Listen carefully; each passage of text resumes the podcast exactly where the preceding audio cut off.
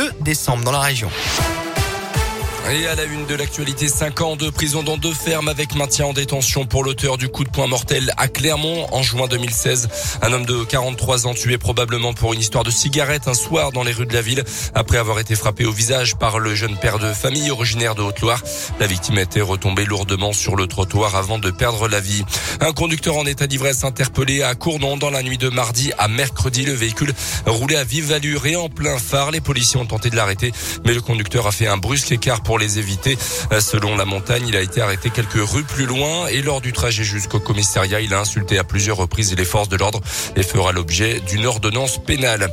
Un produit raffiné sur les tables de fête pour les plus modestes d'entre nous. Les banques alimentaires des 12 départements de la région vont distribuer près de 9000 volailles de Bresse surgelées à leurs bénéficiaires. Un geste de la région pour aider les producteurs de volailles de l'un touchés par la crise sanitaire à écouler leur, leur stock qui grossissent à vue d'œil à cause des confinements successifs. Le moyen également de rendre plus facilement accessible un produit d'appellation d'origine protégée. Denis Suisse-Guyot est le président des banques alimentaires dans la région.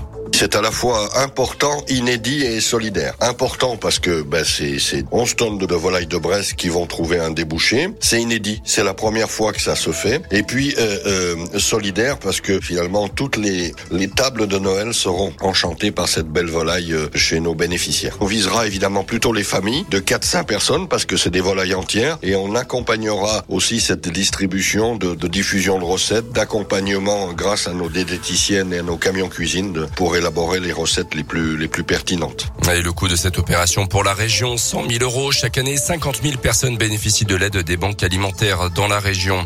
Dans le reste de l'actualité également, la situation sanitaire toujours inquiétante en France. 49 000 nouveaux cas sur les dernières 24 heures.